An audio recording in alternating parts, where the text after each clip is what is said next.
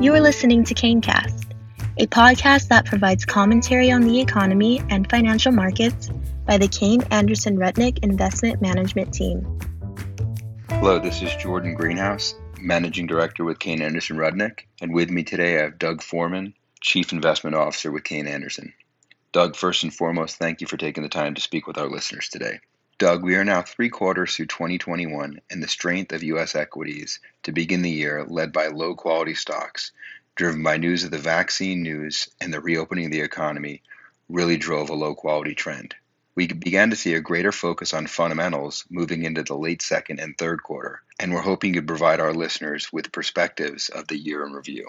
Well, over the last year, we saw a massive rotation into deep value stocks, uh, which started with the vaccine results which were announced in early November last year. This led to a significant low quality rally that lasted in the fourth quarter of 2020 and the first quarter of 2021. Quality was clearly lagging badly and uh, faced severe headwinds during that time period. This wasn't unusual. Uh, typically, when you come off the bottom of a recession, which the vaccine announcements clearly marked, quality tends to lag as investors flock to stocks that have been beaten up in the recession, that are down a lot, and have high operating leverage and high levels of debt when they start to get some confidence that the economic recovery is uh, started. And this clearly happened. But really, since um, March, uh, May, June timeframe, what we've seen is that quality's been doing materially better, and that the headwinds that we faced uh, in the fourth quarter of last year and the first quarter of this year are largely behind us. We think that what you saw in the second quarter of 2021, a GDP, the rapid period of GDP acceleration is now behind us. So the, the second derivative growth, if you will, really peaked in the second quarter.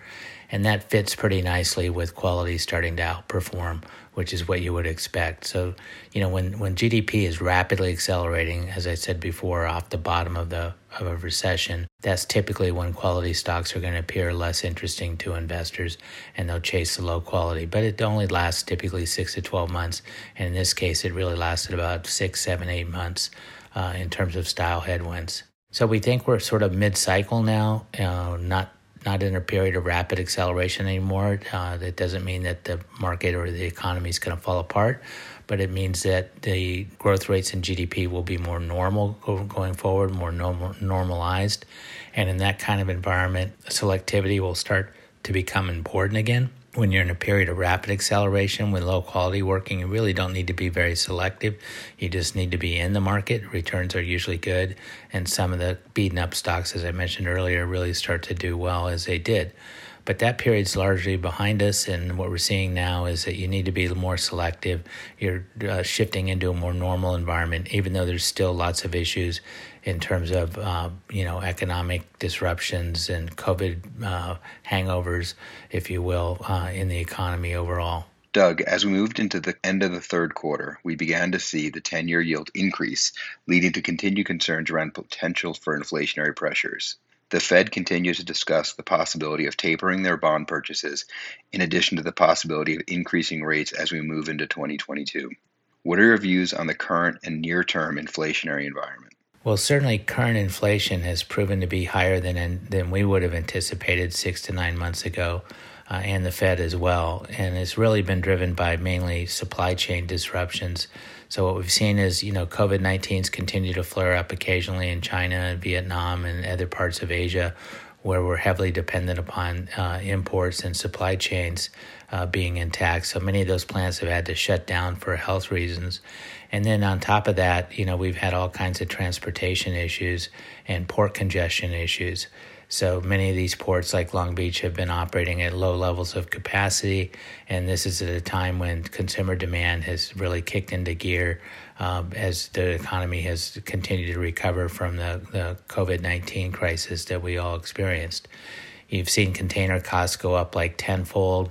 And all this has really, I think, caused the Fed to consider tapering sooner than they otherwise would have liked and expected, and maybe moved up the time frame in which they're going to have to raise short-term interest rates from you know 2023 24 to maybe 2022 late to, to early 2023 tapering is uh, scheduled to start next month i think the fed will probably follow through with that So, what, what we don't believe is that anything structural really is happening here long term. Clearly, there's a lot of short term disruption, and that, you know, the market believes that's going to continue for at least the next 12 months. I say that because many of the investor buy side surveys indicate that most investors expect the supply chain disruptions to persist for at least the next year. So, uh, even if it does, it won't be a complete surprise to investors as we move into 2022 most important and the most interesting thing to me is that despite the fact that we've had all kinds of supply disruptions and input costs have soared, you know, whether it was lumber or resin or lots of other products that, uh, you know, have, have had to raise prices because of the inability to get goods, the companies themselves in many, many industries are still experiencing great profitability. And and every sector of the S&P 500 is now at or near all-time operating margins. And this is despite elevated input costs and really significant transportation costs that they're all incurring so despite the uh, inflationary environment that we're seeing, corporate profitability is really hanging in there exceptionally well. And I think that really bodes well for the future as these supply chain disruptions get worked out. I don't think it's structural in nature long term. Uh, and I say that because it, you know, it doesn't feel like the 70s again when we had a global food crisis in 1973, and then we had OPEC control the price of oil and a virtual monopoly for a decade long of uh, increased, dramatically increased uh, energy prices.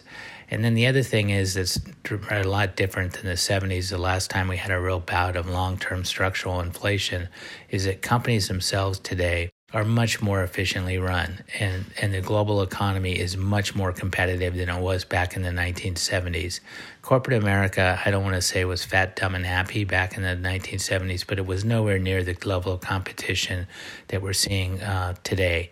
And global competition, particularly, really wasn't present like we're seeing today. Many American companies, even large ones, really didn't have a significant presence overseas, so there wasn't a lot of global competition going on in the world. Whereas today, there certainly is. And if you can't produce products and uh, business ideas that are faster, cheaper, and better than the status quo, you have little chance of being successful in, in today's world. That wasn't necessarily true back in the 70s. So that's a major reason I don't see things changing longer term. Uh, you know, we'll continue to monitor that, but that's uh, that's our current thinking. Doug, U.S. markets have been much stronger than international markets on a year-to-date basis. And recently, there have been some concerns revolving around the Evergrande, the commercial real estate business in China, and the potential for contagion. What are your thoughts related to this issue or general concerns around the slowdown in China? In terms of China, there's clearly been a, a, lot of anxiety about China over the last three months. In particular, Evergrande, a big property developer, is obviously in trouble and is you know gonna gonna have to restructure their operations and figure out how to um, pay off some of their creditors, at least some portion of what they owe them. But we don't believe it's a Lehman moment. We don't believe it's going to be a systemic problem. I think China has enough capital and wherewithal to contain this.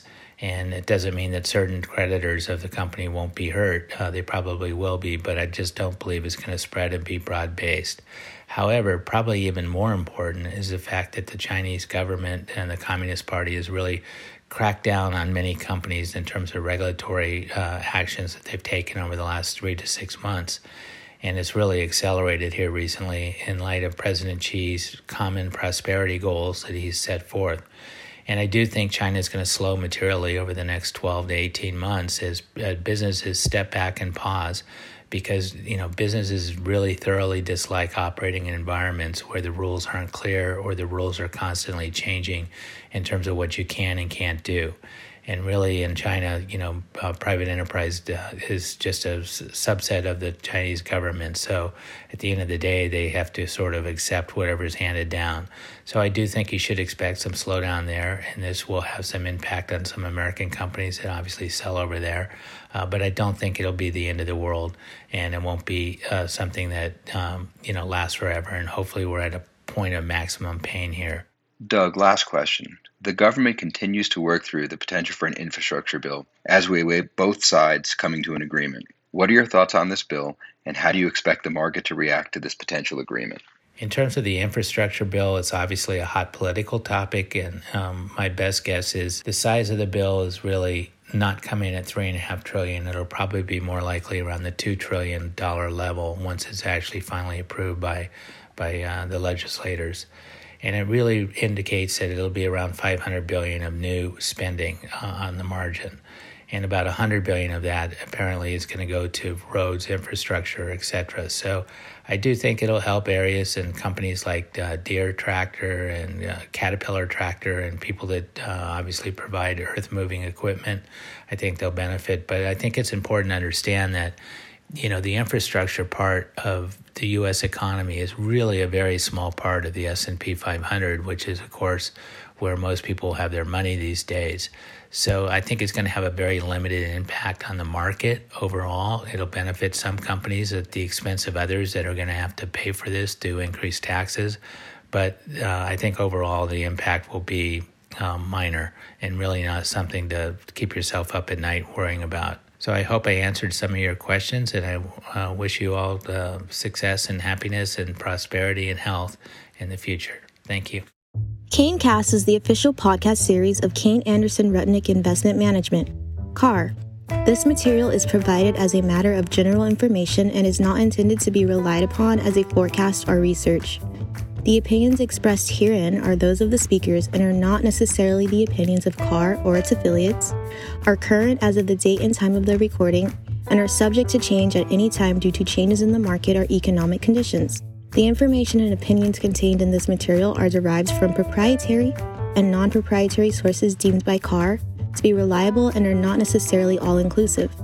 KAR does not guarantee the accuracy or completeness of this information, this communication should not be construed as an offer or solicitation to purchase or sell any security.